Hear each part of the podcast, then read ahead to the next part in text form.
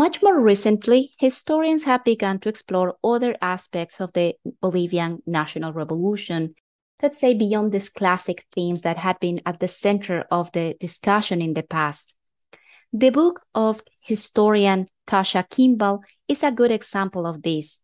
Kimball analyzes the policies of abortion and reproductive rights in Bolivia from the mid 20th century to the present. This book is focused primarily on the cities of La Paz and El Alto.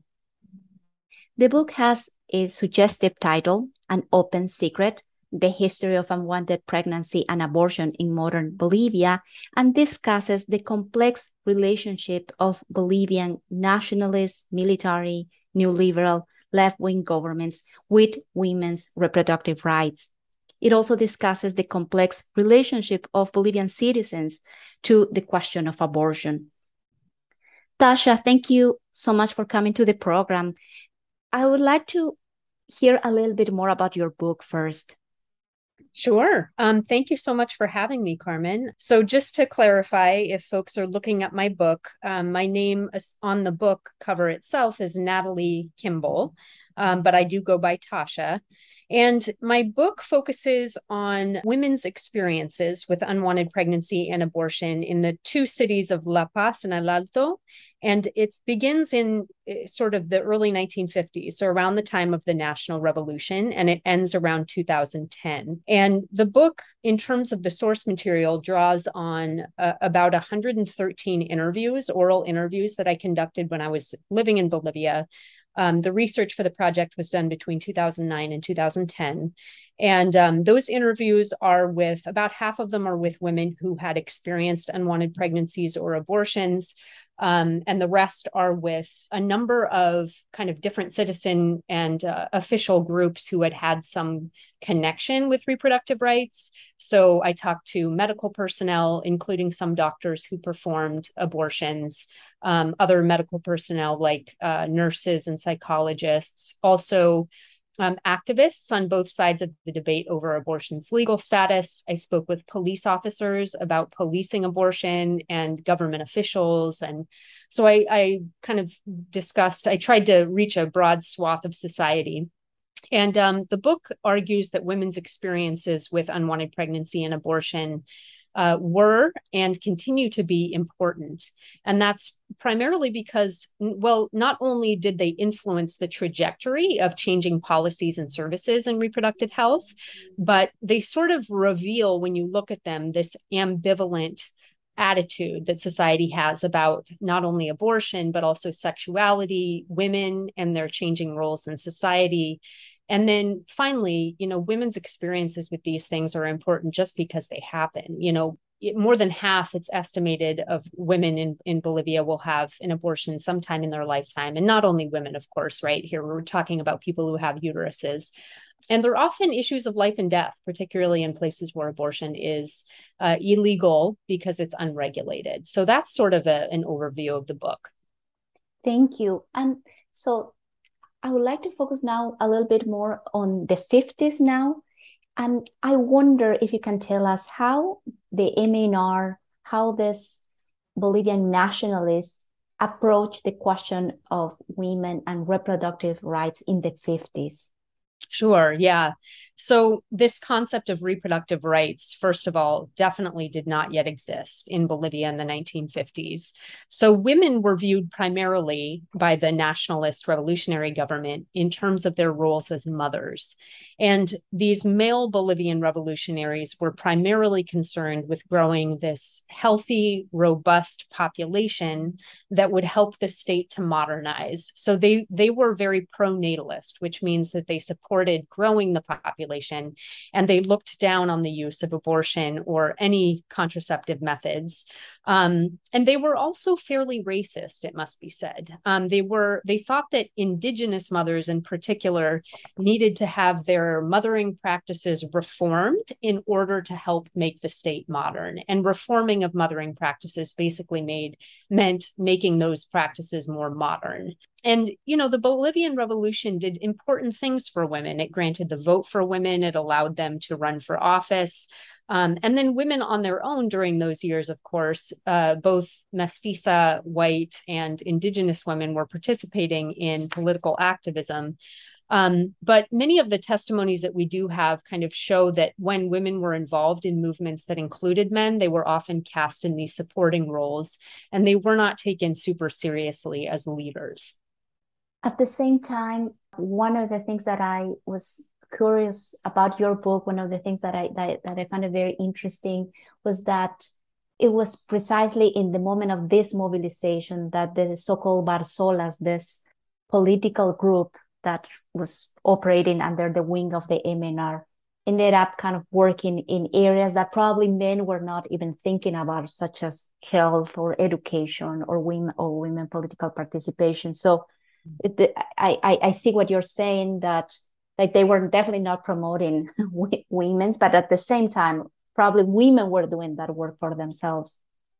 Absolutely. And I think that the atmosphere of the Bolivian nationalist revolution probably contributed to a growth of women's activism in those years and not just the barzolas but some of the other all kinds of groups and collectives of women that were mobilizing on their own for things that mattered to them.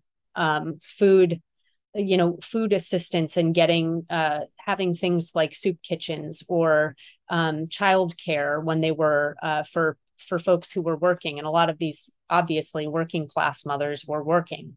Um, so there were all kinds of um, activities that were happening that I think, you know, the atmosphere of the revolution certainly supported, but I wouldn't go as far to say that that was something that was always encouraged or promoted necessarily by the MNR itself. So today, abortion is, still illegal in Bolivia. And I wonder if you can talk a little bit about what were the legacies of this pro natalist, of this revolutionary rhetoric in framing or shaping the debate today? Sure. I think that um, motherhood seems to continue to be very important, both to the state and societies of assessment assessments of women and of their worth and contribution to Bolivian society.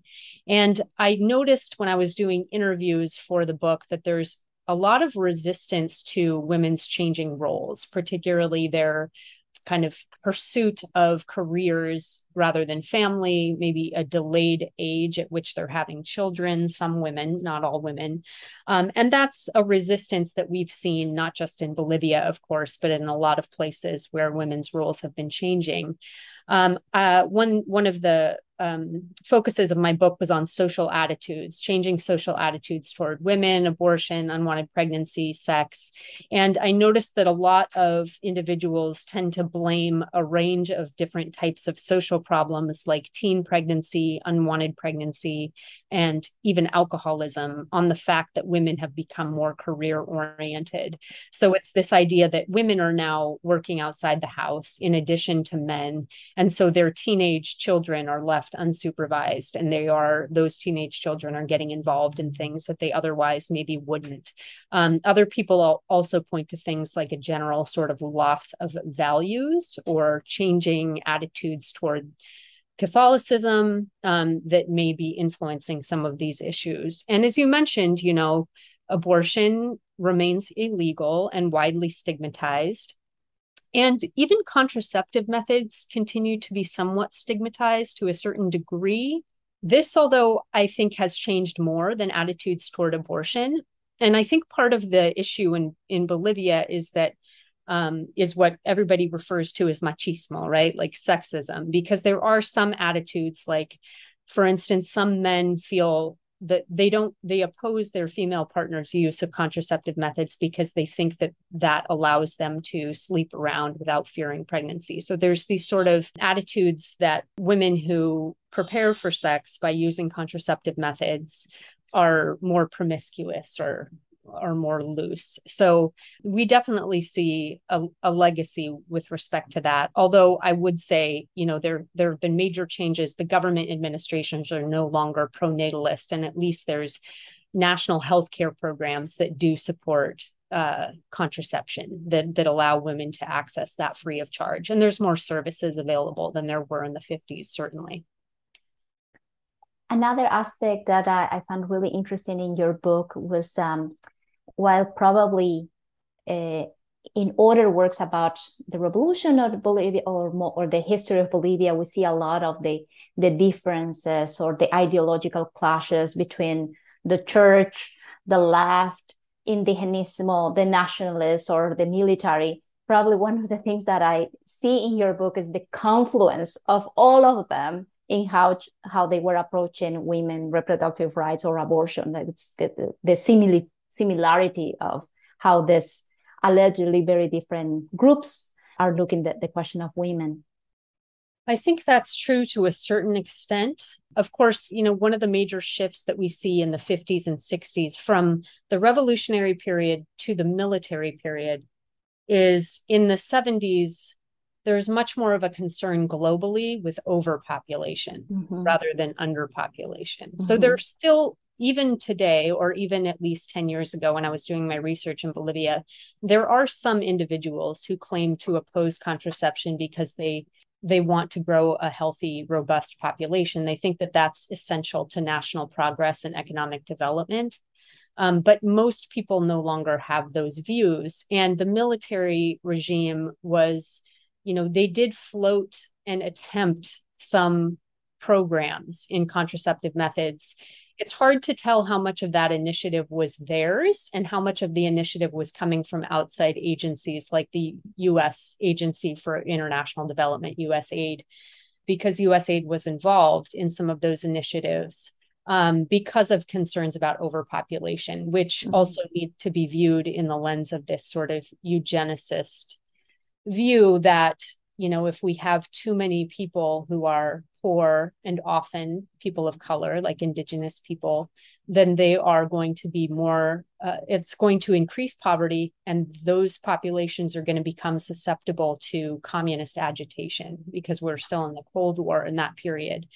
But in terms of you know viewing women primarily as as mothers i think that that that is something that we see um, continually. And there can be some opposition to contraceptive methods for different reasons, but I do see what you're saying of there is some opposition on the part of leftists and indigenistas uh, because of these sort of fears of eugenicist interventionism or you know on the part of the military they eventually backed away from the notion of contraceptive methods because partly because of their relationship with the church so you know, there are subtle shifts, but in some respects, there are continuities as well.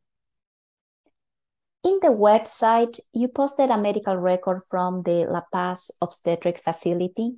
And I want to talk a little bit about the source. First, where did you find it? Uh, I don't think I have seen many historians working with these sources. So I was wondering, are you one of the first historians working with these medical records? And if you could talk a little bit more also, why do you think this source is relevant, especially for those students that are probably interested in Bolivia and on the on the question of reproductive rights and questions of abortion?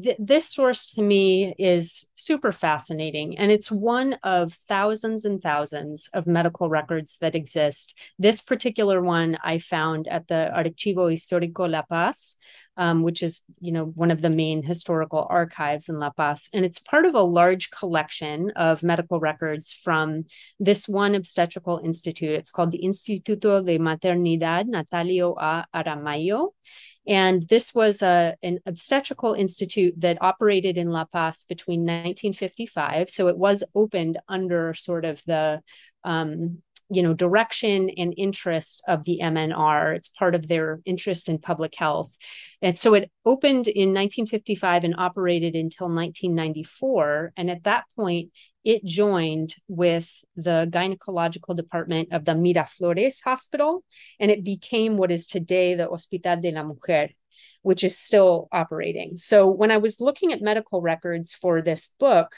all of the records from 1955 to 1983 are housed at the Archivo Histórico La Paz.